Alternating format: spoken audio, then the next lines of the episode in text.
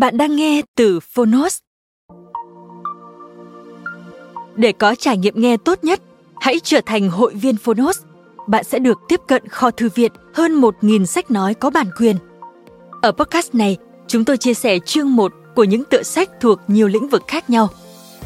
Nếu bạn muốn mỗi ngày đều được cập nhật một quyển sách mới, tìm thấy tựa sách phù hợp cho bản thân, cũng như nguồn cảm hứng và kiến thức hữu ích cho cuộc sống, podcast Thư viện Sách Nói chính là dành cho bạn. Nếu yêu thích kênh podcast này, hãy tải ứng dụng Phonos để nghe trọn vẹn cuốn sách. Ngoài sách nói, Phonos còn sở hữu hơn 10.000 nội dung giúp bạn phát triển bản thân, chăm sóc tinh thần như podcast, sách tiếng Anh từ Oxford, tóm tắt sách, ebook, thiền, chuyện ngủ và nhiều hơn thế nữa. Thông tin chi tiết tại phần mô tả. Còn bây giờ, hãy cùng lắng nghe cuốn sách của hôm nay.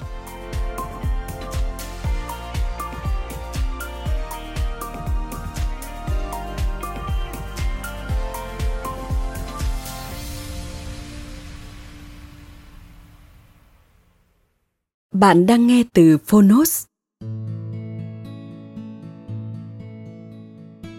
Dám mơ lớn, công việc, gia đình và tương lai của chúng ta. Tác giả Intranui, Người dịch Trần Thị Tuyết Ngân Độc quyền tại Phonos Phiên bản sách nói được chuyển thể từ sách in theo hợp tác bản quyền giữa Phonos với nhà xuất bản trẻ.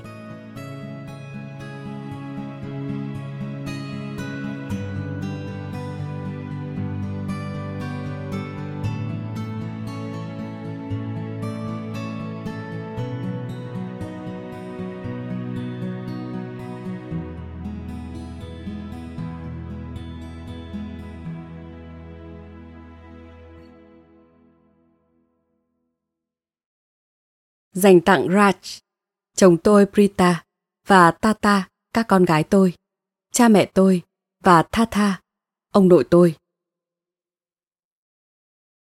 Giới thiệu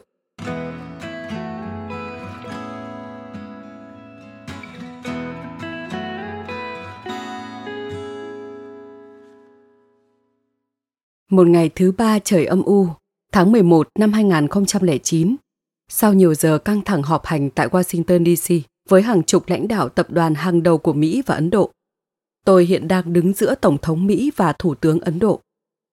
Tổng thống Barack Obama và Thủ tướng Manmohan Singh vừa bước vào phòng họp để nghe chúng tôi báo cáo nhanh về tiến độ đàm phán giữa các bên và Tổng thống Obama đang giới thiệu đội ngũ bên phía Mỹ cho Thủ tướng Ấn Độ.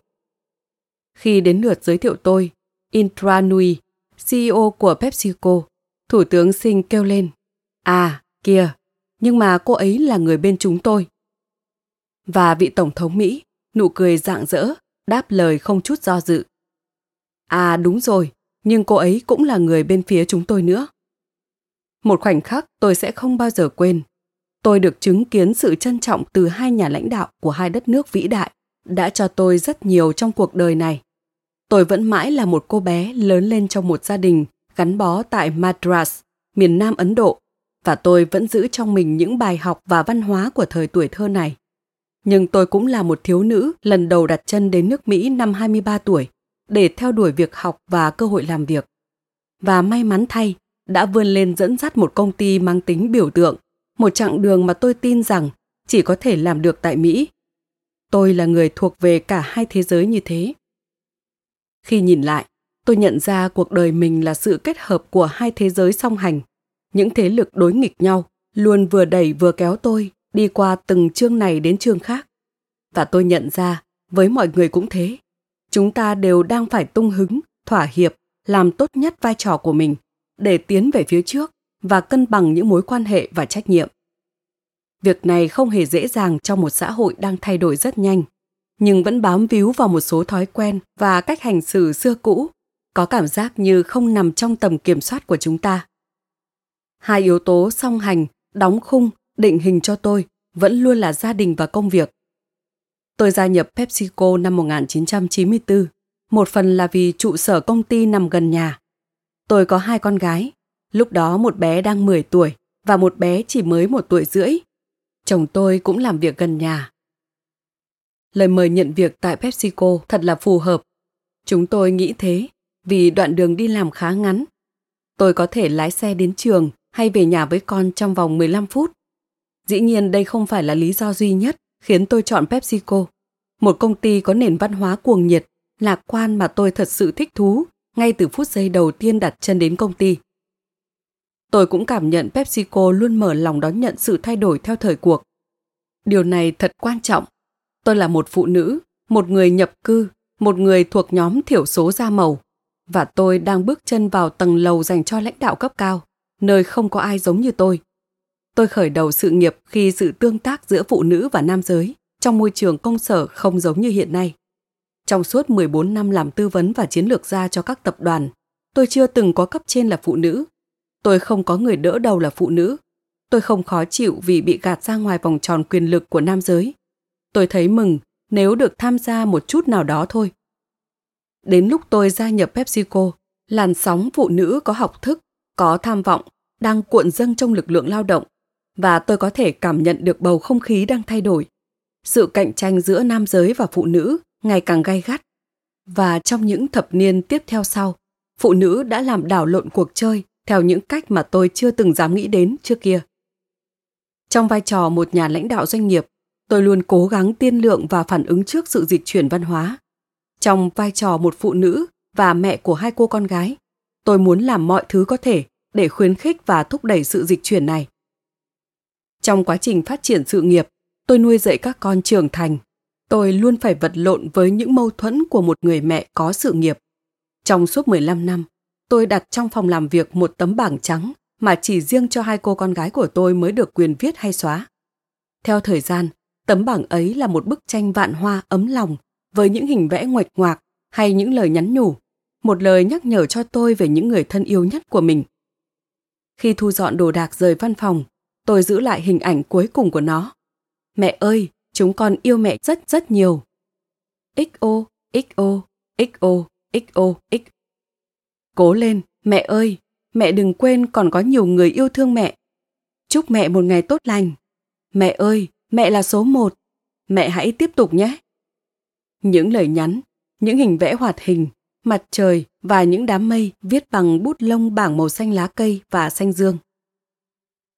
Trong vai trò một nữ CEO của một tập đoàn danh tiếng, tôi liên tục nhận được những lời mời tham gia thảo luận về mâu thuẫn giữa công việc và gia đình trước số đông khán giả.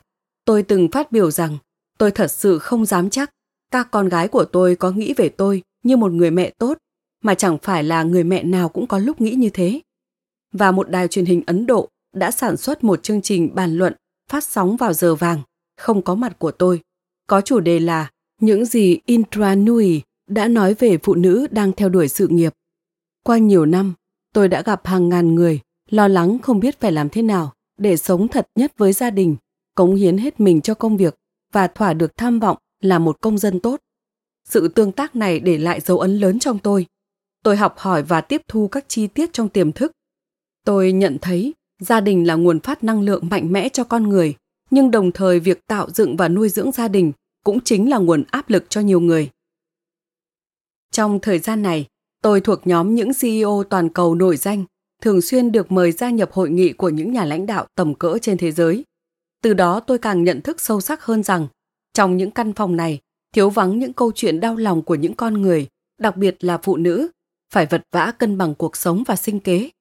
Những người khổng lồ trong ngành kinh doanh, chính trị và kinh tế đang thảo luận với nhau về thúc đẩy thế giới đạt những thành tựu mới trong tài chính, công nghệ và đặt chân lên sao hỏa nhưng gia đình, cái phần cốt lõi mang tính luộm thuộm, nhọc nhằn, đáng trân trọng, tràn chứa niềm vui trong cuộc đời của hầu hết chúng ta, lại bị đẩy ra vòng ngoài. Sự lệch pha này gây ra nhiều hệ quả nghiêm trọng. Việc chúng ta không quan tâm đến những áp lực công việc và gia đình trong những quyết định mang tính toàn cầu đã làm cản trở hàng trăm triệu phụ nữ mỗi ngày, khiến họ không thể vươn lên và lãnh đạo, không thể kết hợp giữa sự nghiệp như mong ước với mối quan hệ tình cảm gia đình trọn vẹn.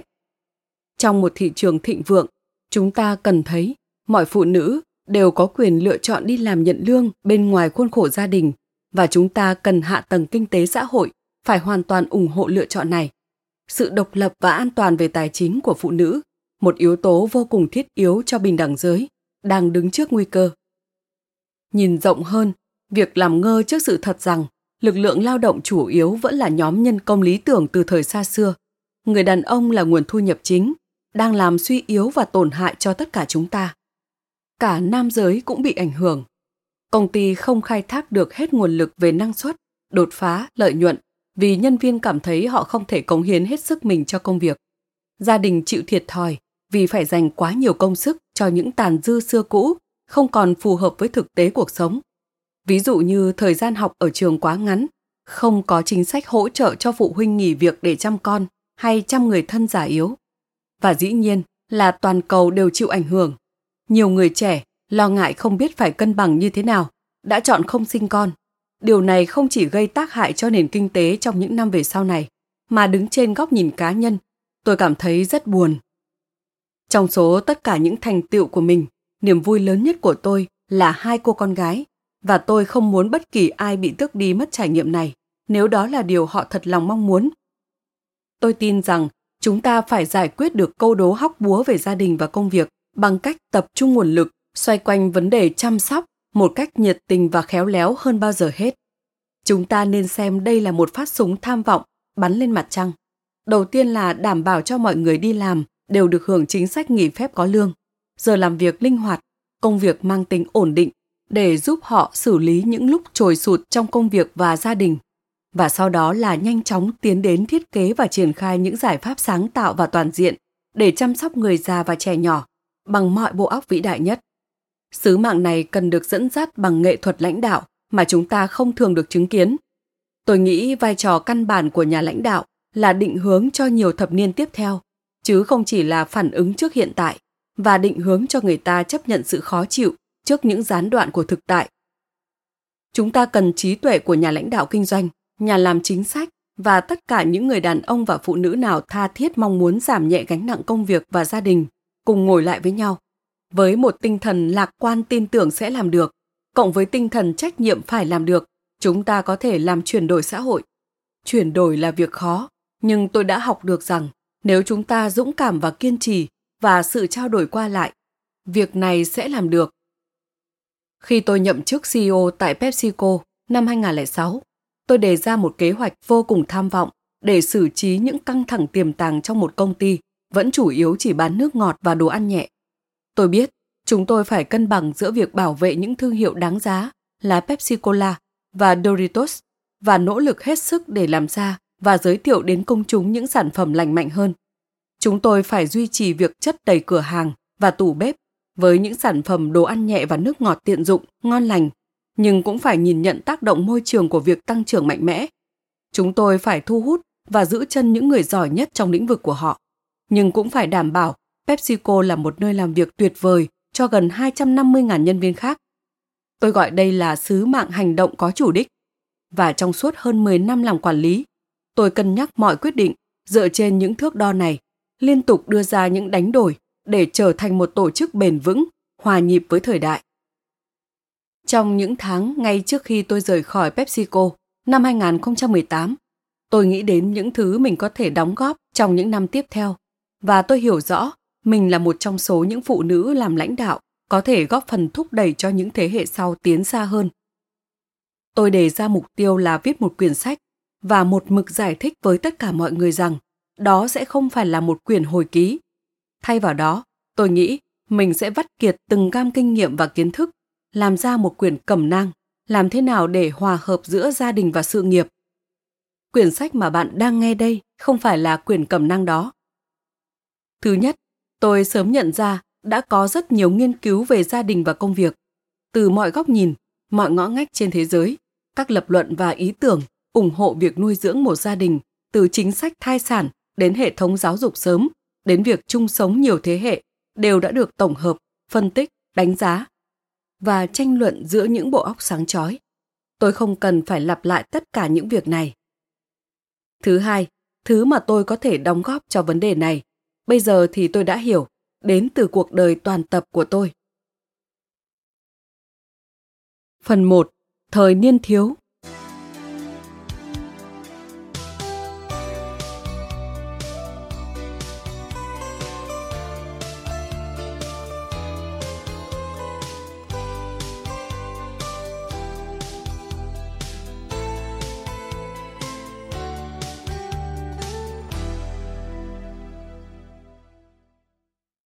1.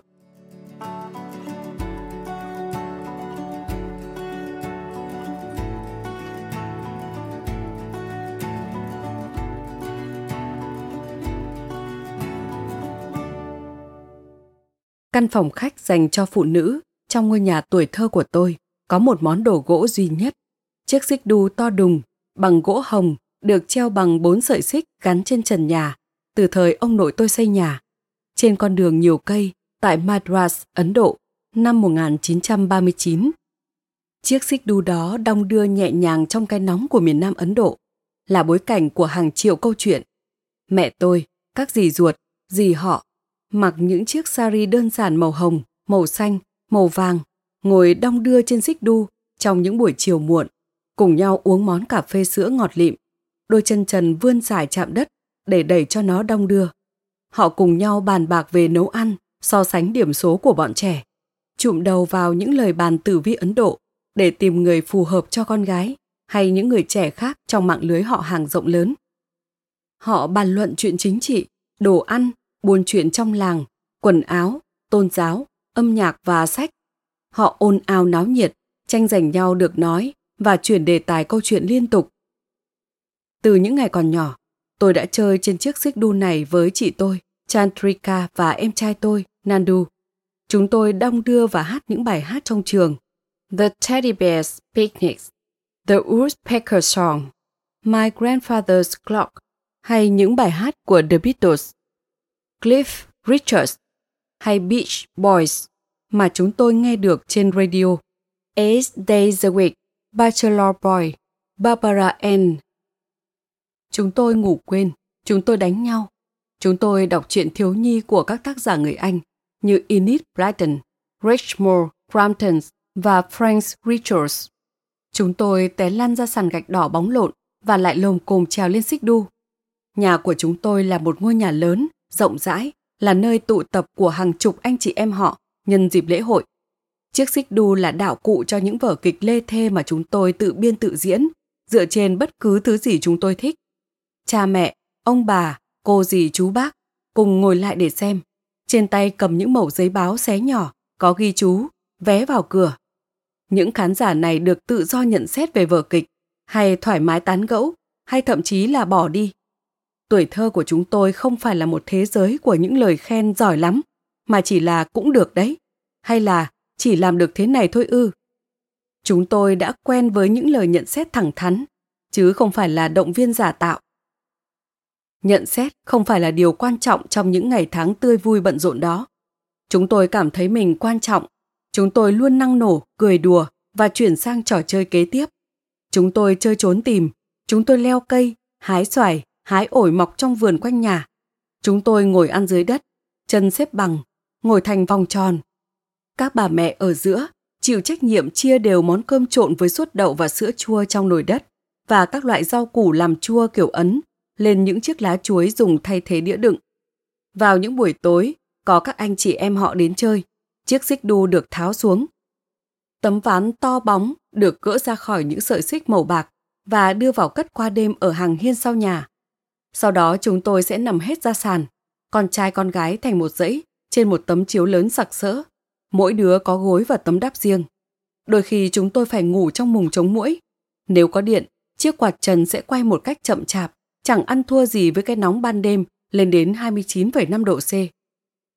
Chúng tôi vẩy nước trên sàn quanh chỗ nằm, hy vọng khi bốc hơi, nó sẽ làm cho không khí bớt nóng. Cũng như nhiều ngôi nhà khác tại Ấn Độ vào thời đó, Ngôi nhà Lakshini Nilayam của chúng tôi cũng có phòng khách dành riêng cho nam giới, một không gian rộng với những chiếc cửa sổ lớn mở thẳng ra khu vực cổng vào, dễ dàng để mắt đến những ai ra vào nhà. Ông nội tôi, một thẩm phán quận đã về hưu, đã dùng hết toàn bộ tiền tiết kiệm để thiết kế và xây nên ngôi nhà to lớn này. Nó có hai tầng, có hàng hiên và ban công, nhưng ông luôn dành hết thời gian ngồi trong phòng khách dành cho nam, đọc sách đọc báo hay nằm nghỉ trên chiếc ghế thư giãn lớn bằng vải bố. Ông ngủ trên chiếc đi văng gỗ, chạm khắc và bọc nệm màu xanh thẳm. Ông chào đón khách đến chơi một cách nồng nhiệt và họ thường đến mà không báo trước. Đàn ông tụ tập trên hai chiếc ghế bành to trong phòng và bàn luận về các sự việc trên thế giới, chuyện chính trị tại địa phương hay các vấn đề thời sự khác. Họ luôn có quan điểm mạnh mẽ về chính phủ hay các tập đoàn cần phải làm gì để giúp đỡ cho người dân. Họ nói tiếng Tamil hay tiếng Anh, thường là nhảy qua nhảy lại giữa hai thứ tiếng. Bọn trẻ con đến rồi đi, ngồi hóng chuyện, đọc sách hay làm bài tập. Tôi chưa bao giờ thấy một người phụ nữ nào ngồi trong phòng đó. Trước mặt ông nội tôi, mà tôi gọi là Tha Tha. Mẹ tôi luôn chân luôn tay ra vào các căn phòng, phục vụ cà phê hay thức ăn nhẹ cho khách hay dọn dẹp. Hai quyển từ điển Oxford English Dictionary và Cambridge Dictionary được bọc da nâu, đặt trên chiếc bàn gỗ trong góc. Tha Tha từng bảo chị tôi và tôi đọc tác phẩm Nicholas Nickleby, dày gần một ngàn trang của Charles Dickens. Cứ sau vài chương thì ông lại cầm quyển sách lên, chỉ vào một trang và hỏi, chữ này có nghĩa là gì? Nếu tôi không biết, ông sẽ nói. Nhưng con nói là con đã đọc qua những trang này rồi. Sau đó tôi sẽ phải tra từ điển và viết hai câu ví dụ để chứng tỏ là tôi đã hiểu. Tôi thần tượng và tôn kính Tha Tha. Tên đầy đủ của ông là A. Narayana Sama. Ông sinh năm 1883 tại Pearl Harbor, bang Kerala dưới thời cai trị của người Anh, là một phần của vùng Madras. Khi tôi là học sinh, thì ông bước sang những năm cuối 70. Ông có dáng người thanh mảnh, cao khoảng 1m70, cặp kính hai tròng dày cộp, con người oai nghiêm, cứng rắn và cũng rất tử tế. Ông vận quần thụng druti trắng tinh, được ủi phẳng phiu và áo sơ mi ngắn tay màu nhạt. Khi ông cất tiếng, không ai dám chen ngang. Ông từng học toán và luật và trong suốt nhiều thập niên là người chủ tọa cho các vụ án cả dân sự và hình sự. Cuộc hôn nhân của ông khiến tôi thấy khó hiểu. Ông bà tôi có 8 người con, nhưng trong ký ức của tôi về bà trước khi bà mất, hai người dường như không hề nói chuyện với nhau. Họ sống trong hai không gian khác nhau trong ngôi nhà. Ông toàn tâm toàn ý dành thời gian cho những đứa cháu nhỏ, đưa chúng tôi đến với thế giới tinh tế của sách vở và ý tưởng, khám phá các định luật về hình học và gặng hỏi về chi tiết cũng như kiểm tra việc học của chúng tôi tại trường. Tôi không hề nghi ngờ về vị trí của người đứng đầu trong nhà, chính là người ngồi trong căn phòng khách dành cho nam giới kia. Nhưng trái tim và tâm hồn của cuộc sống sôi động của chúng tôi thì lại nằm ở gian dưới, trong không gian rộng mở của nền nhà lát gạch màu đỏ và chiếc xích đu to đùng bằng gỗ hồng.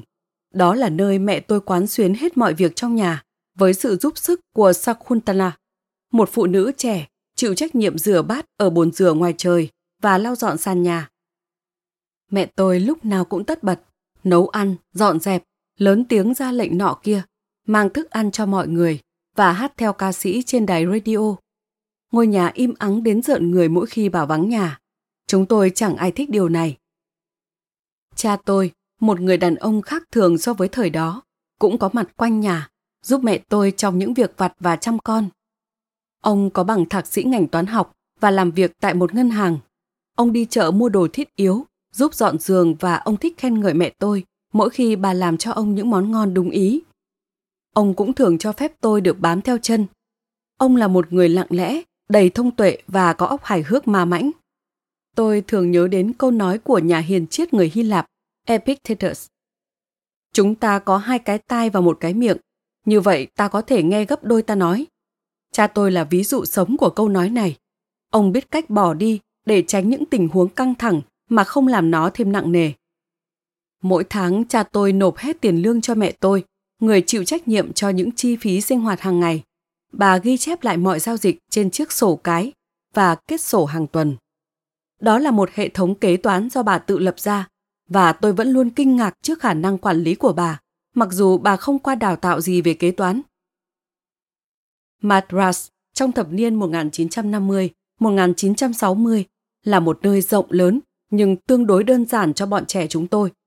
Thành phố có khoảng 1,5 triệu dân, một nơi yên bình, an toàn, buồn tẻ, thức giấc lúc 4 giờ sáng, theo tiếng ngân nga cầu nguyện buổi sáng và tiếng chuông xe đạp rộn ràng trong không khí. Đèn tắt đồng loạt lúc 8 giờ tối, khi mà mọi thứ, cửa hàng, nhà hàng, tụ điểm giải trí đều đóng cửa. Bọn trẻ về nhà để học bài, một ngày lại trôi qua.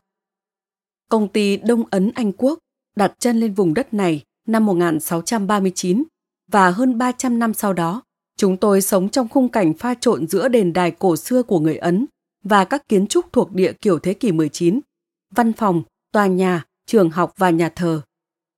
Những con đường rộng với hai hàng cây chạy dọc hai bên là nơi chen trúc của xe buýt, xe gắn máy, xe kéo, xe đạp và thỉnh thoảng một vài chiếc xe hơi, chiếc Fiat hay Ambassador nhỏ gọn. Không khí trong lành và thanh mát. Thỉnh thoảng chúng tôi được đi chơi ở biển Marina, bờ biển dài gần 10 km, dọc theo vịnh Bengal. Với người lớn, đại dương luôn đáng sợ và khó đoán. Tốt nhất chỉ nên đứng nhìn từ xa. Chúng tôi chỉ được phép ngồi trên bãi cát hay bãi cỏ và không được bén màng đến gần mép nước, lo sợ rằng sẽ bị nước cuốn trôi. Madras được đổi tên thành Chennai năm 1996, là thủ phủ tiểu bang Tamil Nadu, miền Nam Ấn Độ, có nền kinh tế chủ yếu dựa vào dệt may, sản xuất xe hơi, chế biến thực phẩm và gần đây là dịch vụ phần mềm. Đây là một thành phố có nhiều trường đại học danh tiếng. Nó cũng là chiếc nôi của nghệ thuật cổ đại Nam Ấn, có ý nghĩa kết nối cộng đồng. Nhạc cổ Carnatic và Bharata Natyam, một hình thức nhảy múa kể chuyện nhịp nhàng, mang tính biểu diễn cao. Mỗi năm vào tháng 12 là thành phố tràn ngập du khách đến tham gia các lễ hội nghệ thuật nổi tiếng. Chúng tôi lắng nghe hòa nhạc trên đài radio và thích thú với những lời bình luận độc đáo cho từng tiết mục của nhiều người thân ghé chơi nhà trong tháng lễ hội này. Chúng tôi là một gia đình theo Ấn Độ giáo, đạo Hindu Bà La Môn, sống cạnh những người Hindu khác và cả những người theo những đức tin khác, đạo tin lành, đạo Jain, đạo Islam. Chúng tôi sống trong khuôn khổ của một gia đình sùng kính, khép kín, trong một xã hội sinh động, đa đức tin, đa văn hóa. Là người theo đạo Bà La Môn tại đất nước Ấn Độ vào giữa thế kỷ 20, chúng tôi thuộc một cấp người sống đơn giản, sùng đạo và đặc biệt quan tâm đến giáo dục. Chúng tôi không phải là một gia đình giàu có, mặc dù sở hữu một ngôi nhà lớn và tuy đồ đạc đơn sơ, nhưng cũng giúp chúng tôi thoải mái và có sự ổn định quý giá. Chúng tôi xuất thân từ truyền thống nhiều thế hệ trong gia đình cùng chung sống với nhau. Chúng tôi không có nhiều quần áo, thời trang không phải là điều khao khát. Chúng tôi tiết kiệm tối đa. Chúng tôi không bao giờ ăn ngoài hay đi du lịch và luôn nhận người ở thuê trên tầng 2 của ngôi nhà để có thêm thu nhập. Mặc dù gia cảnh khiêm tốn, chúng tôi biết mình thật may mắn được sinh ra là người Bà La Môn. Chúng tôi được kính trọng vì được xem là tầng lớp học thức. Mẹ tôi ăn mừng các ngày lễ theo đạo Hindu bằng những nghi thức phù hợp, nhưng không ai để tâm đến ngày sinh nhật. Cha mẹ tôi không bao giờ ôm hay hôn, hay nói cha hoặc mẹ yêu con. Tình thương là điều được ngầm hiểu. Chúng tôi cũng không bao giờ chia sẻ nỗi sợ hay niềm hy vọng hay ước mơ với những người lớn. Họ chỉ đơn giản không phải là những người để thảo luận những chuyện này. Nếu bạn cứ cố gắng bắt chuyện thì sẽ bị ngắt lời theo kiểu cầu nguyện chăm chỉ vào thần linh sẽ giúp con tìm ra hướng đi câu khẩu hiệu yêu thích của mẹ tôi mà bạn có thể nghe câu này nhiều lần trong ngày là martha Peter, guru davium Mẹ tôi tự dịch nghĩa, nó là mẹ, cha và thầy phải được kính trọng như thần. Bà ấy liên tục nhắc nhở chúng tôi phải tôn kính cả bốn người. Ví dụ, chúng tôi không được dơ chân cao trước mặt người lớn. Chúng tôi không được ăn vặt trong lúc học để thể hiện sự trân trọng với sách vở. Chúng tôi phải đứng dậy mỗi khi giáo viên bước vào phòng và chỉ ngồi khi được phép. Nhưng đồng thời, trong nhà, những đứa trẻ như chúng tôi luôn được khuyến khích bày tỏ quan điểm, phát triển ý tưởng và tranh luận về ý tưởng của mình, với điều kiện phải chấp nhận việc người lớn liên tục ngắt lời, không cho phép chúng tôi kết thúc và thường hay tuyên bố con thì biết gì về chủ đề này, chỉ cần nghe theo người lớn thôi, rồi mọi việc sẽ đâu vào đấy.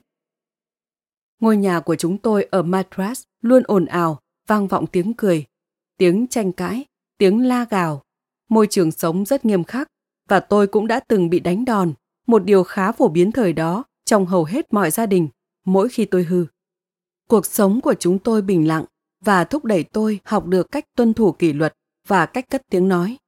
Tôi có can đảm vươn ra ngoài và chứng tỏ bản thân vì tôi đã được nuôi dạy trong một bộ khung dần dần tạo cho tôi sự tự do khám phá. Tôi lúc nào cũng có nhà là điểm tựa cho mình. Ngôi nhà tuổi thơ của tôi nuôi dưỡng tư duy cấp tiến trong việc giáo dục phụ nữ. Tôi là con thứ, mang màu da sậm dáng cao và gầy.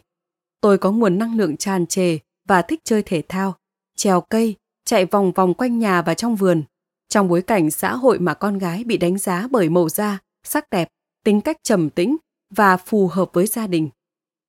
Tôi nghe lỏm những trao đổi của bà con họ hàng, lo ngại làm sao mà tìm được người chịu cưới đứa con gái mà như con trai này. Câu này vẫn còn khiến tôi thấy buồn, nhưng tôi không bao giờ bị ngăn cản, dù là con gái, trước những cơ hội được học hỏi nhiều hơn, học chăm hơn hay chứng tỏ bản thân bên cạnh những đứa trẻ thông minh khác trong dòng họ. Trong nhà chúng tôi, con trai hay con gái cũng đều được phép có tham vọng như nhau, nhưng không có nghĩa là quy định là như nhau. Dĩ nhiên vẫn có đâu đó quan điểm cho rằng con gái phải được bảo vệ khác với con trai, nhưng xét về mặt trí tuệ và cơ hội, tôi chưa bao giờ cảm thấy mình bị cản trở chỉ vì mình là con gái. Điều này xuất phát từ người đứng đầu trong cách hiểu của gia đình chúng tôi về những giá trị cổ xưa hàng trăm năm của đạo Bà La Môn. Trong sứ mạng từ giữa thế kỷ của Ấn Độ muốn trở thành một quốc gia độc lập thịnh vượng và từ quan điểm sống của Tata. Tôi may mắn khi cha tôi, Apa, cũng hoàn toàn đồng ý. Ông luôn có mặt chờ tôi đi học bất cứ đâu và luôn nở nụ cười tự hào hết cỡ mỗi khi chúng tôi làm giỏi. Ông nói với tôi rằng ông không bao giờ muốn tôi phải chia tay ra xin tiền từ bất kỳ ai khác ngoài cha mẹ. Ông nói, chúng ta đầu tư cho việc học của con để giúp con đứng vững trên đôi chân của mình. Phần còn lại là tùy con, con hãy sống như chính mình. Quan điểm của mẹ tôi cũng không khác. Bà là một phụ nữ nghiêm khắc, cứng rắn và cũng như những người phụ nữ phải làm dâu thời đó, thường phải chịu lỗi trước những người lớn khi trong nhà có xung đột, mặc dù bà chẳng dính dáng gì đến những việc đó. Bà xử trí vấn đề một cách khéo léo và cương quyết. Bà hẳn sẽ là một CEO tuyệt vời. Bà không có cơ hội theo học đại học, vì thế bà dành hết tâm huyết mong muốn cho những đứa con gái của bà được bay cao. Điều này không hề dễ dàng đối với bà. Tôi luôn cảm thấy bà đang sống cuộc đời mình thông qua những đứa con gái, ao ước cho chúng tôi sự tự do mà bà không có được. Gia đình là nền tảng cuộc sống trên hành tinh này. Đó là điều tôi học được từ rất sớm. Nó là nền tảng và là nguồn động lực thúc đẩy tôi. Gia đình nhỏ mà tôi tự tay xây dựng tại Mỹ bao gồm chồng tôi, Brad và hai cô con gái, Rita và Tara, là thành tựu đáng tự hào nhất của tôi. Tôi thuộc về một gia đình Ấn Độ của một giai đoạn cụ thể và đã bị định hình bởi truyền thống này. Nhưng tôi biết, trên thế giới gia đình hiện hữu dưới nhiều dạng thức khác nhau. Chúng ta phát triển như một cá thể và một tập thể. Khi chúng ta có mối liên kết sâu sắc với cha mẹ và con cái, và trong những nhóm lớn hơn, cho dù không có mối quan hệ huyết thống. Tôi tin rằng gia đình khỏe mạnh là cội rễ tạo ra xã hội khỏe mạnh. Tôi biết gia đình là một thực thể lộn xộn, có những vấn đề đau lòng, đôi khi không thể hòa giải. Tôi có 29 anh chị em họ, 14 người bên ngoại, đều là những người tôi rất thân, và 15 người bên nội, nhiều người tôi gần như không quen biết, vì những bất đồng trong quá khứ mà tôi không tài nào hiểu nổi. Tôi nghĩ những tình huống này là thế giới thu nhỏ của một thế giới rộng lớn ngoài kia và nó dạy cho chúng ta về những khó khăn mà ta phải chấp nhận và lèo lái để vượt qua. Tôi sinh ra vào tháng 10 năm 1955, 4 năm sau khi cha mẹ tôi lấy nhau và chỉ 13 tháng sau ngày chị trước tôi chào đời. Mẹ tôi, Santa, lúc đó 23 tuổi. Cha tôi, Krishna Murthy, 33 tuổi. Cuộc hôn nhân của họ là do sắp đặt. Không lâu sau khi mẹ tôi tốt nghiệp trung học, một cặp vợ chồng là họ hàng xa đã tìm đến hỏi ý ông bà ngoại tôi, xin phép cưới mẹ tôi về cho con trai họ. Cha đã bắt gặp mẹ chơi môn tennis court, một môn thể thao phổ biến của các cô gái. Theo đó hai bên ném qua lại trên lưới một cái vòng cao su. Cha thích cái tinh thần vui tươi của mẹ, họ nói thế. Hai gia đình xem tử vi, gặp nhau vài lần và cuộc hôn nhân đã được định đoạt. Một trong những lợi ích dành cho mẹ tôi, cô con gái thứ sáu trong gia đình có 8 anh chị em, là bà sẽ gia nhập một gia đình có giáo dục, được kính trọng và bà có được cảm giác an tâm và thoải mái mà một ngôi nhà lớn sẽ mang lại. Ngôi nhà mà bà sẽ chuyển vào làm dâu ngay sau đám cưới. Trong lần gặp nhau đầu tiên, mẹ tôi và cha tôi hầu như không nói chuyện với nhau. Khi tôi ra đời, hai người họ đều hài lòng với cuộc sống mà họ đang gầy dựng, với nguồn thu nhập từ công việc ổn định của cha tôi. Cha tôi là một trong tám người con đã được chỉ định thừa kế ngôi nhà. Ông nội tôi dự định sẽ để lại căn nhà cho cha tôi, người con thứ hai, vì ông tin rằng cha mẹ tôi sẽ chăm sóc ông chu đáo lúc tuổi già. Ông cảm thấy người con dâu này biết quán xuyến gia đình và sẽ hết lòng lo lắng cho ông như cách bà đang chăm lo cho chồng và các con khi chúng lần lượt chào đời. Khi tôi khoảng 6 tuổi, chị tôi, Chandrika và tôi đều được giao việc nhà hàng ngày. Khổ sở nhất là lúc bình minh, khi đến lượt một trong hai chị em tôi bước xuống chiếc giường ngủ chung theo tiếng gầm gừ, kêu giống của con trâu đứng trước cửa. Một người phụ nữ trong làng đã dẫn con vật to lớn màu xám này đến để vắt sữa dùng trong ngày. Nhiệm vụ của chúng tôi là đảm bảo bà ấy không bỏ thêm nước vào sữa để gia tăng thể tích. Mẹ tôi, Amma, dùng sữa trâu để làm sữa chua, làm bơ và cho vào món cà phê thơm lừng, ngon lành của miền Nam Ấn Độ là những món quen thuộc trong chế độ ăn chay của chúng tôi. Một lúc sau thì có người mang đến bán rau củ tươi, bông cải, bí đỏ bí ngòi, khoai tây, hành tây, rau bó xôi. Nhiều món khác cũng có, giá hơi cao hơn bình thường một chút. Khi tôi 7 tuổi, mẹ tôi thường giao cho tôi nhiệm vụ chạy đến tiệm tạp hóa cách vài khu nhà để đưa cho họ danh sách những món hàng cần giao hay mua nhanh vài thứ. Người bán hàng sẽ gói đậu lăng, gạo, các loại đậu vào tấm giấy báo, cuộn lại thành hình cái phễu và cột lại bằng sợi dây lạt trên đầu. Đơn hàng lớn hơn sẽ được giao tận nhà trong nhiều cái tháp giấy như vậy. Các loại hạt đậu này được đổ vào hũ đựng bằng thủy tinh hay bằng nhôm trong bếp. Các tờ giấy báo được gấp lại, sợi dây lạt cuộn tròn thành hình trái banh, cất lên kệ để tái sử dụng lại trong lần sau. Không có thứ gì bị vứt bỏ cả. Tôi nghĩ Amma lúc nào cũng bận rộn. Bà đã thay quần áo cho ngày mới và có mặt trong nhà bếp khi người vắt sữa mang sữa vào và ngay sau đó mang cà phê lên cho Tha Thà và cha tôi. Bọn trẻ con, mỗi đứa được một ly Bonvita, một loại thức uống lúa mạch sô-cô-la. Sau đó bà làm bữa sáng, thường là cháo yến mạch với sữa, đường và bột nhục đậu khấu.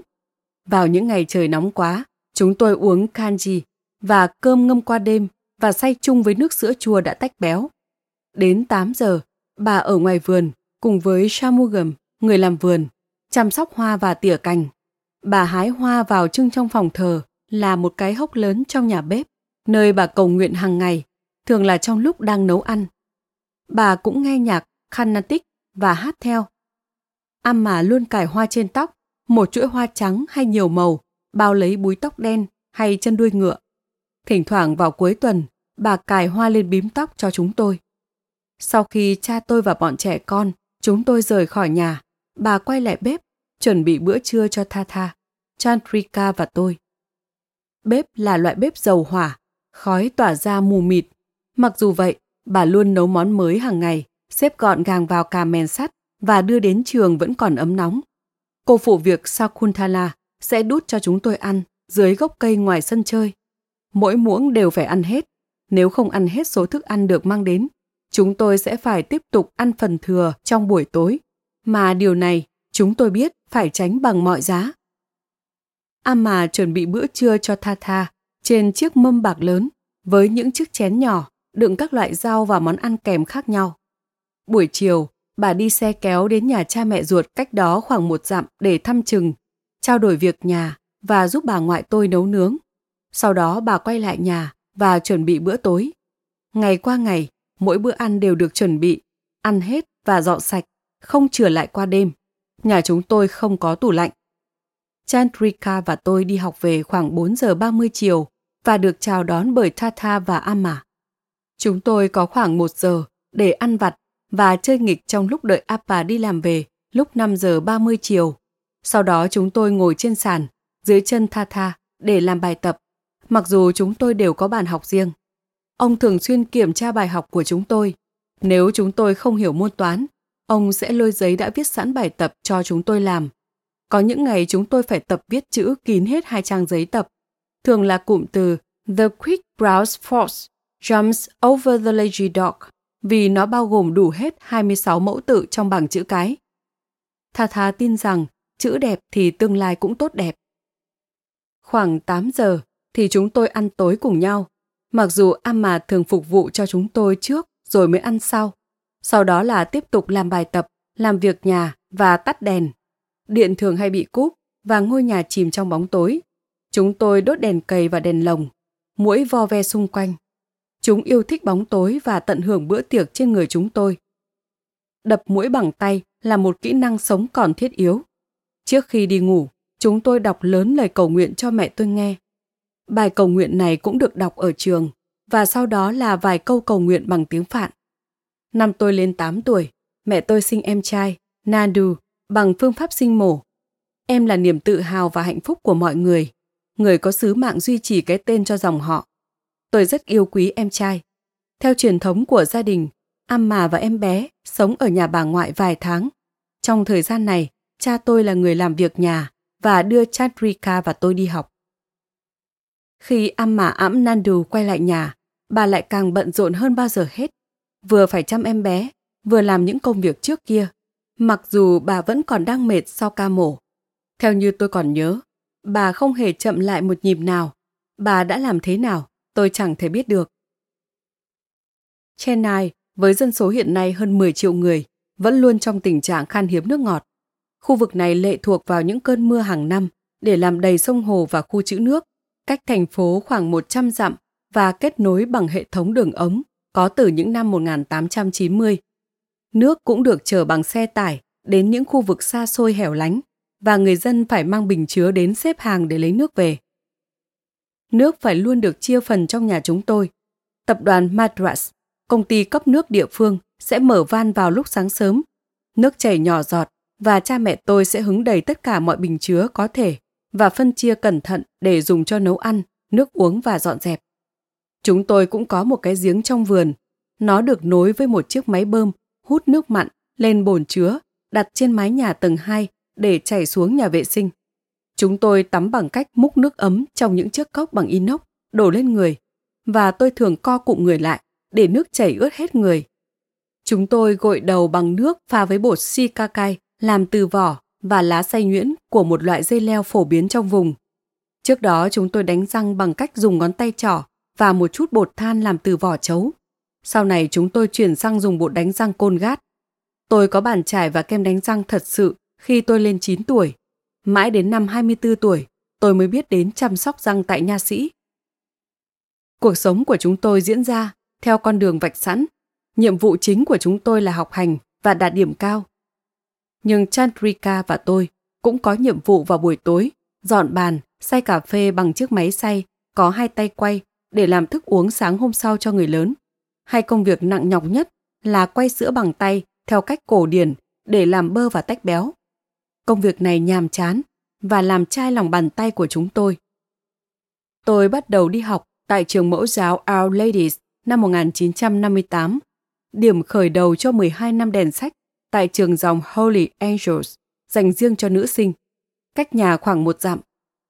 Trong những năm đầu, Chandrika và tôi được cha chở đi học mỗi ngày trên chiếc xe đạp hay xe gắn máy. Hồi nhỏ thì mặc áo yếm bên ngoài áo cánh trắng, còn sau này là đồng phục xanh trắng có cổ áo tròn và thắt lưng sọc.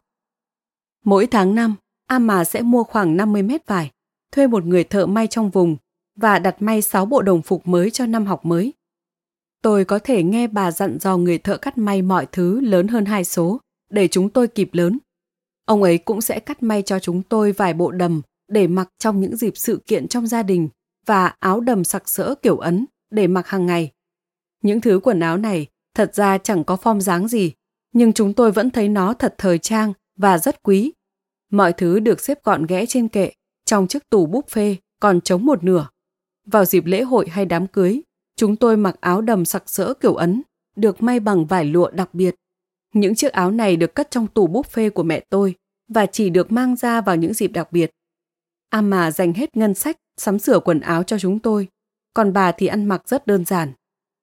Vào ban ngày, Shakuntala mặc áo sơ mi và quần thụng thì của cánh đàn ông, áo sari của mẹ tôi, đồng phục của chúng tôi và phơi chúng lên cho khô. Vào buổi tối, sau khi làm xong bài tập, Chandrika và tôi đánh bóng đôi giày da màu đen của mình, giặt đôi tất cao đến bắp chân và ủi lại cho đúng ly bộ đồng phục của mình với nước hồ tức là nước pha bột gạo, đặt trên bếp lò. Bột hồ nếu chưa tan hết, sẽ để lại những đốm trắng trên vải. Và chúng tôi là chuyên gia biết cách quậy hồ vừa đủ để làm xong công đoạn này nhanh nhất. Những lúc trời mưa, chúng tôi ủi quần áo hết sức nhiệt tình để khỏi phải mặc đồ ướt vào sáng hôm sau. Nếu cúp điện, chuyện thường gặp, chúng tôi phải mặc đồng phục còn ẩm tới trường. Nhưng đâu phải chỉ có chúng tôi. Tôi nghĩ nhiều bạn khác trong trường cũng gặp chuyện tương tự. Chúng tôi có rất ít đồ chơi. Chị em tôi rất quý những con búp bê và thường cho chúng tham gia vào những cuộc trò chuyện của mình. Chúng tôi cũng chơi đồ hàng với những chiếc nồi chiếc chảo bé xíu và bày trò bác sĩ với những món đồ nghề bác sĩ thô kệch do chúng tôi chế tạo từ giấy và dây kẽm. Ngay từ đầu, Chandrika và tôi đều đặc biệt yêu thích đi học. Trường học mở ra cho chúng tôi thế giới bên ngoài ngôi nhà với nếp sống đầy quy củ và sự hào hứng của chúng tôi được người lớn ủng hộ và khen ngợi hết mình. Trường học cho chúng tôi sự tự do. Chúng tôi thích đi học đến mức có những mùa hè, mặc dù vẫn chơi đùa với các anh chị em họ, chúng tôi vẫn dán lên tường phòng ngủ một tấm lịch để đếm ngược đến ngày được đi học trở lại. Ở nhà, mọi hành động đều bị theo dõi sát sao. Nếu chúng tôi muốn đi xem phim, cha mẹ tôi cương quyết là họ phải xem qua trước. Nhưng họ dường như chẳng bao giờ có thời gian để xem phim, thế nên chúng tôi cũng chẳng bao giờ được đi xem phim. Chúng tôi có thể đến mượn sách ở thư viện trong vùng, một căn phòng nhỏ, chỉ cách nhà một đoạn và được mượn sách không giới hạn với một mức phí thấp, nhưng có điều kiện là phải trả sách trong ngày hôm sau. Tức là cũng nhờ vậy mà tôi học được cách đọc nhanh. Amma lúc nào cũng bật radio, nhưng cũng như hầu hết mọi gia đình ở Ấn Độ, chúng tôi không có tivi. Internet thì dĩ nhiên là chưa tồn tại. Nhà chúng tôi lúc nào cũng có khách, nhưng ngược lại, ngoài những lúc đến thăm ông bà ngoại, chúng tôi chẳng đi thăm ai. Nhà chúng tôi lúc nào cũng phải có người ở nhà để chăm sóc cho ông nội. Ở trường lúc nào cũng có thứ mới mẻ để trải nghiệm. Giữa các tiết học, tôi luôn phải chạy, theo đúng nghĩa đen, từ hoạt động này sang hoạt động khác dọc theo hành lang có mái che ngoài trời. Holy Angels, do Hội dòng truyền giáo Franciscan Missionaries of Mary thành lập năm 1897, đã mở rộng thành 6 tòa nhà, một khán phòng lớn, khu vườn, sân chơi, sân bóng ném và một sân tennis ít dùng. Tôi thường ở lại sau giờ học để chơi bóng hay tình nguyện giúp các giáo viên. Thời gian đầu, tôi tham gia Bulbuls, chương trình nữ hướng đạo ngành thiếu toàn quốc tôi mặc một bộ đồng phục khác, chiếc áo đầm màu xanh nhạt, có khăn quàng cổ sọc cam, thắt lại bằng một chiếc vòng. Và sau một vài năm, tôi rất hào hứng được thăng cấp thành nữ thiếu sinh. Tôi lăn lộn kiếm chuyên hiệu về may vá, thắt nút, sơ cứu, đốt lửa, mật hiệu cờ và hàng chục kỹ năng khác mà các hướng đạo sinh phải thành thạo. Đến năm lớp 11, tôi thậm chí còn tham gia đại hội hướng đạo toàn quốc. Tôi học được rất nhiều từ hướng đạo tôi học được tinh thần làm việc nhóm, cách cho và nhận và cách mỗi người đảm nhận các vai trò lãnh đạo khác nhau tại những thời điểm khác nhau. Tôi học được về niềm tin qua việc cùng nhau dựng lều. Tôi còn nhớ cách mỗi người phải giữ chặt sợi dây thừng với độ căng vừa đủ để đưa chiếc cột đứng thẳng và đủ sức đỡ cho mái lều. Nếu không thì cả chiếc lều sẽ đổ sụp. Mọi người đều phải làm tốt phần của mình, nếu không thì sẽ thất bại. Chúng tôi học nhạc tại trường và cô giáo dạy nhạc. Cô Lazarus thật có tài khiến tất cả chúng tôi đều yêu thích nhiều bài hát thiếu nhi của nước Anh. Chandrika và tôi còn học nhạc cổ điển và múa cổ điển Ấn Độ tại nhà, mỗi tuần vài buổi. Những bài học cần thiết cho con gái như chúng tôi. Chúng được xem là điều kiện tiên quyết để kiếm chồng tốt sau này. Chandrika từ thời đó đã là một ca sĩ giỏi và là một học sinh chăm chỉ. Còn tôi chỉ muốn mau chóng hết giờ để được ra ngoài chạy nhảy. Về mặt học thuật, Holy Angels không hề là chuyện đơn giản. Chúng tôi có khoảng 30 học sinh ngồi thành từng dãy bàn gỗ xếp gần nhau. Giờ học bắt đầu từ 8 giờ 30 sáng và kết thúc lúc 4 giờ chiều. Phần giảng bài rất nhanh và chi tiết cho những môn học như tiếng Anh, lịch sử, toán, khoa học, địa lý và các kỹ năng cơ bản của phụ nữ như kim chỉ và nghệ thuật. Mỗi vài tuần lại có bài kiểm tra làm tăng thêm áp lực. Giáo viên có những người là nữ tu, dấn thân từ Ireland đến Ấn Độ để cống hiến cuộc đời cho Chúa và giáo dục, đều nồng ấm và dễ chịu.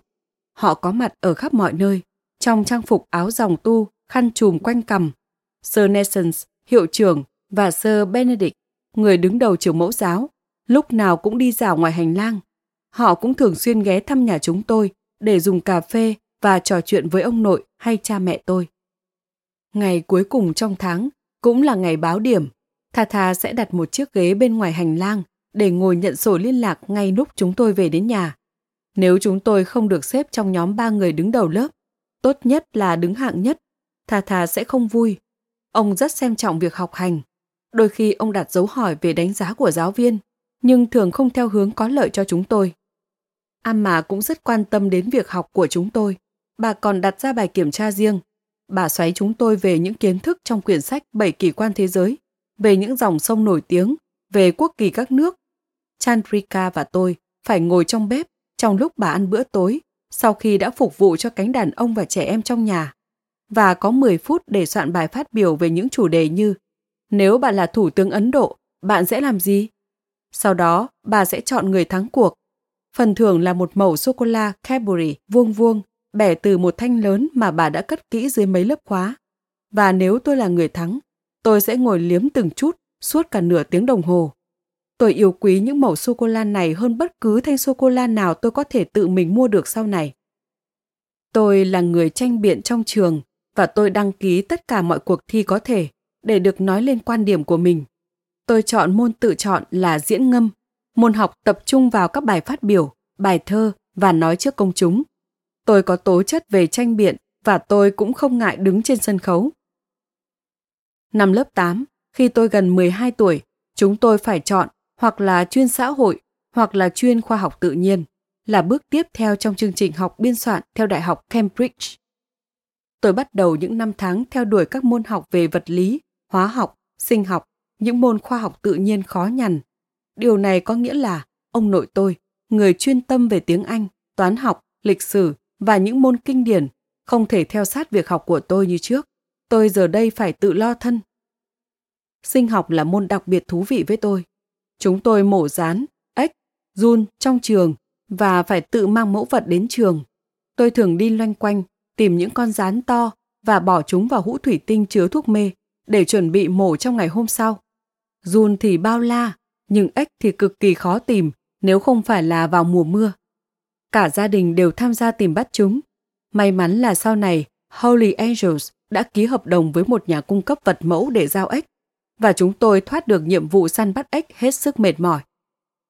Cũng trong năm lớp 8, cô Robert, giáo viên chủ nhiệm, đã chọn tôi vào đội tuyển trường đến New Delhi tham gia hội nghị United Schools Organization of India lần đầu tiên một sự kiện kéo dài 4 ngày nhằm mục đích kết nối các học sinh trên cả nước. Đây là một cơ hội đầy hào hứng cả trong trường và ở nhà. Tôi là học sinh nhỏ tuổi nhất được chọn và tôi rất hào hứng khi thấy cả nhà sôi nổi bàn bạc về chuyến đi và cả việc họ nhanh chóng đồng ý trả tiền cho chuyến đi đó. Thế là cô Robert, một phụ nữ nhỏ bé vào khoảng 45 tuổi, có cặp mắt nghiêm trang, dẫn năm cô gái từ trường Holy Angel mặc đồng phục cùng bước lên đoàn xe lửa chạy bằng hơi nước tại nhà ga xe lửa trung tâm to lớn bằng gạch đỏ của Madras. Chúng tôi mang theo những kiện hành lý gọn gàng và đi về phía Bắc trong suốt hai ngày, băng qua 2.170 km. Chúng tôi ngủ hai đêm trong khoang tàu nhỏ xíu, có 6 chiếc giường gấp, mỗi bên tường có 3 giường. Delhi, thủ đô Ấn Độ, thật không giống với bất cứ nơi nào tôi từng biết đến. Tôi hoàn toàn bị choáng ngợp trước những tòa nhà đồ sộ, có sân cỏ và vườn cây bao quanh, trước những đài kỷ niệm, trước những con đường rộng và đầy xe hơi, trước những người đội khăn đi trên đường, những biển báo trên đường bằng tiếng Hindi, ngôn ngữ chủ yếu của vùng Bắc Ấn Độ mà tôi không biết đọc.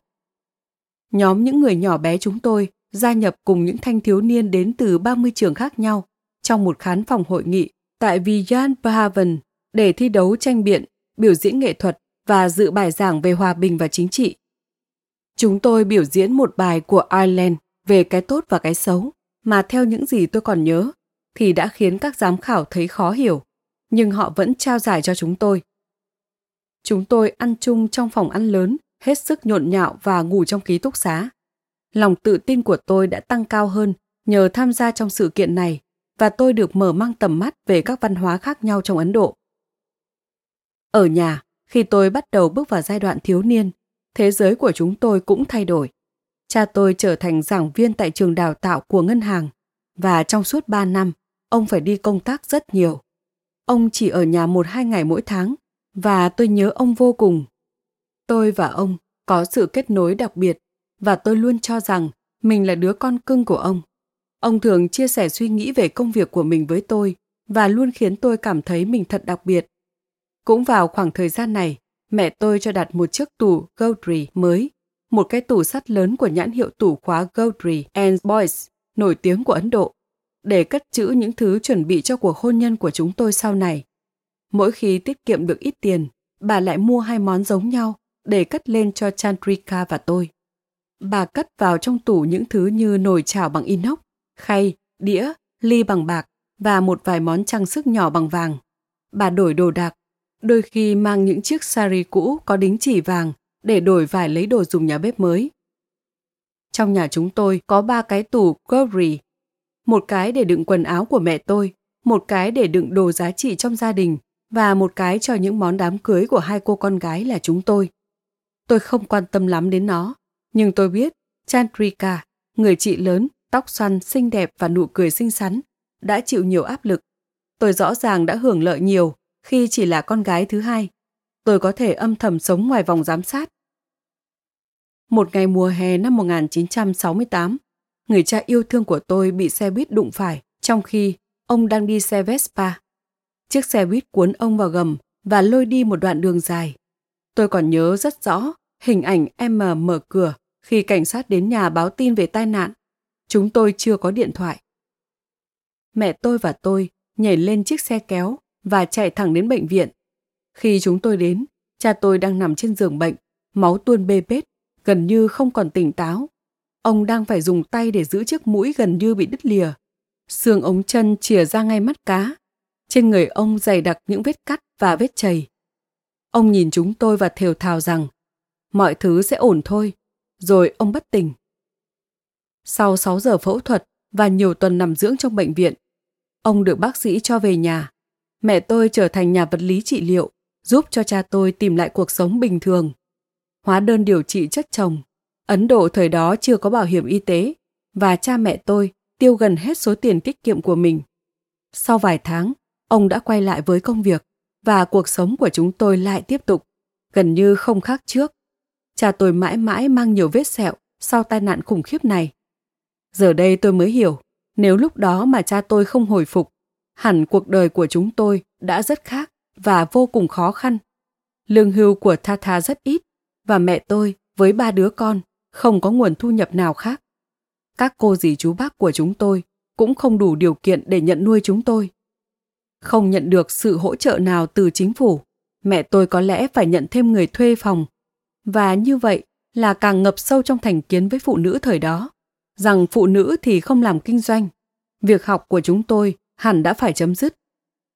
Gia đình, mặc dù vô cùng mạnh mẽ, nhưng lại cũng rất dễ vỡ.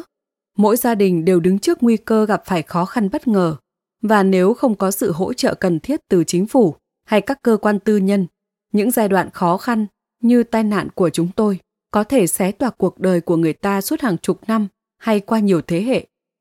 Và quan trọng hơn, sự kiện này càng làm nổi bật quyết tâm của cha tôi, mong muốn cho tôi, một người phụ nữ, luôn có khả năng tự chăm sóc cho bản thân. Năm lớp 10, một bạn học mới, Mary Bernard, chuyển đến Holy Angel và chúng tôi trở thành bạn thân. Mary là con gái của một quân nhân. Cô ấy vui tính và thích phiêu lưu.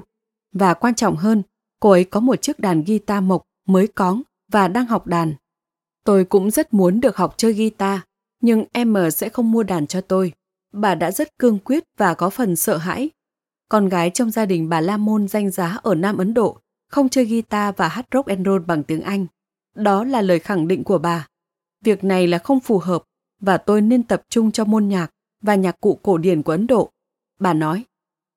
Nhưng tôi không dễ bị khuất phục và thật may mắn, Mary và tôi tìm thấy một chiếc đàn guitar cũ trong tủ đồ ở trường. Chúng tôi mang nó đến gặp Sir Nathan và thật bất ngờ khi Sir đồng ý sửa nó lại cho tôi dùng. Trái ngược với thái độ của mẹ tôi, tôi nghĩ Sir là người có tư duy hiện đại, không thể không chịu ảnh hưởng của Beatles và hẳn đã thấy thú vị trước khả năng có thể biểu diễn một thể loại âm nhạc mới tại Holy Angels. Sau đó, với thêm hai người bạn là Yoshi và Hema, Mary và tôi thành lập ban nhạc cho đại hội tạp kỹ của trường. Các sơ gọi ban nhạc chúng tôi là Logarithms, theo bài học toán Logarit mà chúng tôi đang học, và chúng tôi trở thành một nhóm không thể tách rời. Chúng tôi luyện tập năm bài hát mà Mary biết. Heart of the Rising Sun, Besame Mucho, Obladi Oblada, Green Sleeves và Delilah. Chúng tôi là một nhóm khá rụt rè, nhưng sau khi lên sân khấu lần đó, trong chiếc quần trắng và áo hoa văn sặc sỡ, nhà trường phải tổ chức thêm hai buổi biểu diễn nữa để thỏa mãn số lượng khán giả. Sir Nelson và Sir Benedict ngồi hàng ghế đầu, mặt cười rạng rỡ. Cha tôi là người đặc biệt phấn khích. Ông đã quay lại sống cùng với chúng tôi tại Madras và mặc dù ông chưa bao giờ có dịp xem chúng tôi biểu diễn, ông có thói quen đi lòng vòng trong nhà ngân nga những bài hát tủ của chúng tôi. Ban nhạc Love Rhythms tồn tại được 3 năm. Chúng tôi là ban nhạc nữ đầu tiên tại Madras và được mời biểu diễn tại các lễ hội của trường và các buổi hòa nhạc khắp nơi trong thành phố. Chúng tôi luôn mở màn với 5 bài hát tủ và dần dần tăng thêm một vài bài nữa. Những bản phối nổi tiếng của The Ventures như Bulldog và Talkie và những bài nhạc pop nổi tiếng như These Boots Are Made for Walking của Nancy Sinatra và Yummy Yummy Yummy của Ohio Express. Người hâm mộ nhiệt tình và nồng cháy nhất của chúng tôi chính là cậu em trai Nadu. Anh chàng tham dự tất cả mọi buổi biểu diễn và giúp chúng tôi chuẩn bị dụng cụ. Những người cô người chú bảo thủ, những người thoạt đầu tôi nghĩ rằng sẽ lên tiếng chỉ trích việc tôi theo đuổi âm nhạc, không theo truyền thống, lại chính là người mang tôi ra khoe với tất cả bạn bè. Tôi thường xuyên được nghe họ ngân nga, yummy yummy yummy, nhỏ nhỏ trong nhà. Tại những buổi tụ họp gia đình, tôi luôn phải biểu diễn vài bài với chiếc guitar của mình. Sau khoảng một năm, Yothi và Hammer, hai người chơi trống bongo và guitar lần lượt rút lui. Chúng tôi tuyển vào hai chàng trai, anh em nhà Stefano, đảm nhiệm trống và hát chính. Gia đình Stefano trở thành bạn thân và vẫn như thế đến mãi sau này, ngay cả khi ban nhạc đã tan rã. Tôi tốt nghiệp Holy Angels vào tháng 12 năm 1970, khi tôi vừa mới 15 tuổi. Không có lễ tốt nghiệp, không có cờ trống. Thực tế, cha mẹ tôi chưa bao giờ đặt chân đến trường trong suốt những năm chúng tôi theo học tại đây. Giáo viên và các sơ đảm nhận mọi trách nhiệm và quyền hành với chúng tôi. Các hoạt động ngoại khóa đa dạng, chiếm nhiều thời gian và tôi tốt nghiệp với điểm số cũng ổn. Nhưng tôi không phải là học sinh đứng đầu bảng. Ngoài ra cũng là điều thường gặp với những học sinh tốt nghiệp phổ thông vào thời đó. Tha và mẹ tôi không can dự nhiều vào chuyện chọn trường đại học hay quy định tuyển sinh của họ. Tôi thấy an tâm khi biết rằng họ sẽ đóng học phí cho tôi theo học đại học và cao hơn nữa sau này. Nhưng việc chọn trường, chọn ngành và quá trình nộp hồ sơ tuyển sinh để được nhận hay bị từ chối, tất cả là trách nhiệm của riêng tôi. Chandrika luôn có điểm thuộc nhóm đứng đầu, đã tốt nghiệp một năm trước và theo học ngành thương mại tại Đại học Madras Christian MCC nằm ở vùng ngoại ô Tamparam, cách nhà khoảng 30 km. MCC là một trong số ít những trường đại học dành cho cả nam và nữ tại Madras và được xem là một trong những cơ sở giáo dục tốt nhất vùng Nam Ấn Độ. Họ vừa có nền học thuật xuất sắc, vừa có phong cách thời thượng. Họ cũng có không gian âm nhạc tuyệt vời. Nhiều người nhận xét rằng ngôi trường này có phong thái sôi động và đa dạng của một khu dân cư Hayes Asbury ở California quy mô nhỏ. Tôi quyết định mình cũng sẽ chọn theo học tại MCC và tôi rất mừng khi được nhận. Tôi gia nhập nhóm hóa học, bao gồm cả vật lý và toán. Hóa học khiến tôi say mê. Tôi thích biến hợp chất này thành hợp chất khác, màu sắc này thành màu sắc khác, tạo ra những tinh thể đủ mọi hình dạng và kích thước, quan sát chất kết tủa và học hỏi những kiến thức căn bản về sự vận hành của vũ trụ. Lớp tôi có khoảng 30 bạn nam và 8 bạn nữ, và tôi phải tăng cường tập trung cho việc học để theo kịp họ. Con gái thời đó phải mặc sari mỗi ngày. Nó khiến tôi thấy vướng víu, cả trên đoạn đường đi học 90 phút mỗi ngày và cả ngày dài trong phòng thí nghiệm. Khi các loại hóa chất vấy lên quần áo, tôi mất nhiều thời gian mỗi buổi sáng để xếp nếp sao cho chiếc sari che bớt những lỗ cháy mà tôi gây ra trong tuần trước. Tôi chật vật trong những lớp toán cao cấp. Hầu hết các bạn của tôi đều đã học 11 năm phổ thông và một năm dự bị đại học. Tôi là học sinh thi bằng Cambridge nên tôi đã bỏ qua lớp dự bị và vào thẳng đại học. Tôi học ổn trong hầu hết các môn học khác, nhưng lại kém xa trong môn toán. Và đây cũng là lúc cha mẹ tôi nhảy vào giúp đỡ. Sau khi nghe tôi ca thán về môn hình học phân tích, các loại phương trình vi phân, biến đổi Laplace, chuỗi Fourier, họ đã thuê một giảng viên về làm gia sư cho tôi mỗi tuần vào buổi tối. Đây là một sự nhượng bộ lớn từ phía mẹ tôi, một lần nữa phải xử trí chuyện tôi làm khác người. Bà nghĩ rằng việc thuê gia sư chứng tỏ tôi có chuyện không ổn, và như vậy nghĩa là cha mẹ của tôi cũng không ổn. Sự hỗ trợ sửa sai này là vô cùng hữu ích và cấp thiết. Nếu không có nó, cuộc đời tôi hẳn đã rẽ theo một hướng hoàn toàn khác. Tôi không dám chắc mình đã thi qua được những môn học này. Tôi cũng gia nhập đội tranh biện MCC, được xem là đội giỏi nhất trong thành phố, và chúng tôi đã đoạt nhiều giải vô địch giữa các trường đại học hay trong tiểu bang. Tranh biện cho phép tôi tự do tìm hiểu thêm những chủ đề không liên quan đến khoa học, thời sự thế giới, chính trị, vấn đề xã hội. Việc này chiếm khá nhiều thời gian, nhưng sự đa dạng các chủ đề và trình độ của các bạn trong đội đã thật sự đưa tôi lên một tầm cao mới. Giờ đây nhìn lại, tôi có thể nói chính nhờ tranh biện mà tôi có được sự tự tin và chui rèn được khả năng thuyết phục người khác chấp nhận góc nhìn của mình và khéo léo đẩy lùi các quan điểm đối lập. Điều này thật sự hữu ích vô biên.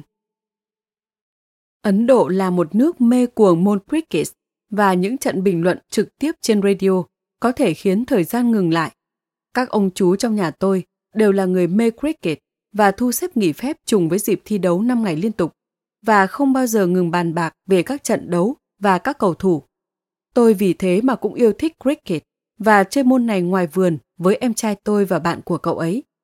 Tôi tham dự một số trận cricket của đội bóng nam MCC và một ngày nọ, đầy ngẫu hứng, tôi tuyên bố với các bạn rằng cần phải thành lập một đội bóng cricket nữ và trước sự ngạc nhiên của tôi, ý tưởng này được mọi người đón nhận. Trường đại học cho phép chúng tôi sử dụng thiết bị của đội nam và một vài cầu thủ nam đứng ra huấn luyện cho một nhóm khoảng 15 bạn nữ. Chúng tôi đánh bóng, ném bóng và chạy bóng mỗi tuần 3 buổi, xem lại các luật lệ, bị thương và tự kéo nhau đứng dậy. Nhiều trường đại học nữ khác cũng bắt đầu chơi cricket và thế là chúng tôi tổ chức giải thi đấu cricket nữ đầu tiên của thành phố. Chỉ có 4 đội, nhưng như thế cũng là đã tốt hơn rất nhiều so với không có đội nào. Tôi mượn chiếc áo sơ mi trắng và quần trắng của cha tôi và phải dùng thắt lưng và kim gút để giữ nó trên người mình. Em trai Nandu lại tiếp tục là nhà quản lý trang thiết bị cho tôi.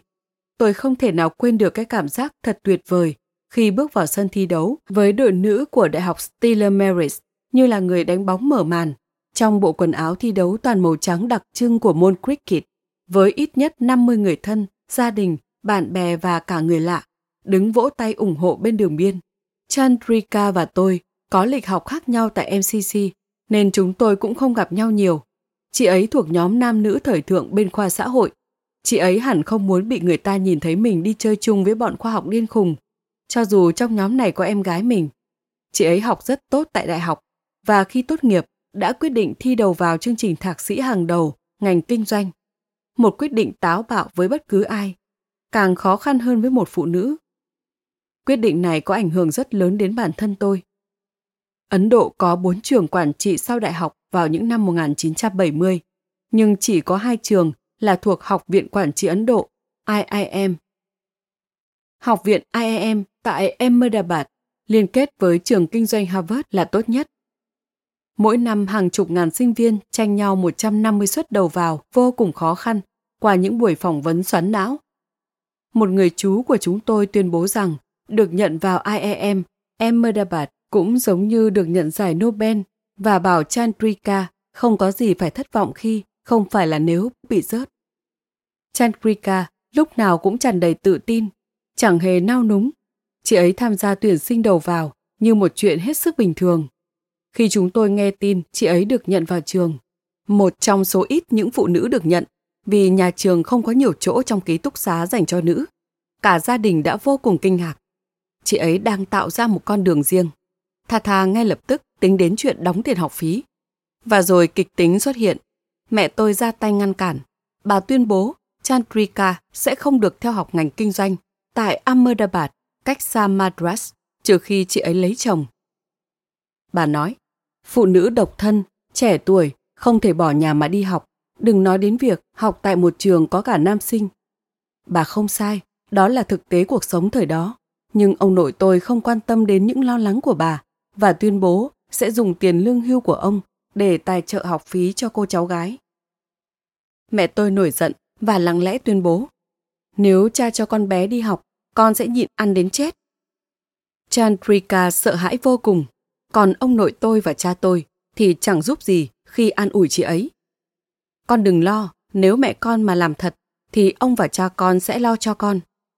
Khoảng một hai ngày sau, thật may Ama đã đổi ý, bà không tuyệt thực nữa và mọi người làm ngơ như chưa có chuyện gì xảy ra. Bà lại bận rộn giúp cho Chakrika chuẩn bị nhập học. Sự việc này là hình ảnh đại diện cho áp lực mà các bà mẹ Ấn Độ phải chịu đựng thời đó. Một chân đặt lên bàn đạp thắng để đảm bảo cho con gái được bảo vệ và cư xử đúng đắn, còn một chân lại đặt lên bàn đạp ga để giúp cho con gái nhận được sự tôn trọng, độc lập và quyền lực. Trách nhiệm xã hội của Ama tự nhiên sẽ nghiêng về phía bàn đạp thắng, nhưng giấc mơ của bà dành cho chúng tôi lại đạp chân ga. Vài tuần sau, cha tôi đi cùng với Chandrika trên chuyến tàu đến Bombay và sau đó là đi tiếp đến Ahmedabad. Tôi thấy buồn khi chị dọn đi nhưng cũng không hẳn là không vui. Nandu và tôi sẽ rộng chỗ hơn trong phòng ngủ. Tôi có thể chiếm chỗ ngồi học của chị. Bàn học của chị có hẳn một cái tủ khóa. Bí mật của tôi từ nay sẽ tránh được cặp mắt tò mò của cậu em trai. Khi kết thúc 3 năm đại học tại MCC, con đường tương lai của tôi một lần nữa lại đã được chị tôi mở ra từ trước. Tôi quyết định nộp đơn vào chương trình thạc sĩ tại IIM Calcutta, nằm bên bờ phía đông, một chương trình kinh doanh thiên về kinh tế lượng. Chandrika dĩ nhiên không muốn tôi bám theo chị đến Ahmedabad. Chị ấy tuyên bố, em lúc nào cũng bám lấy chị ở Holy Angels và MCC.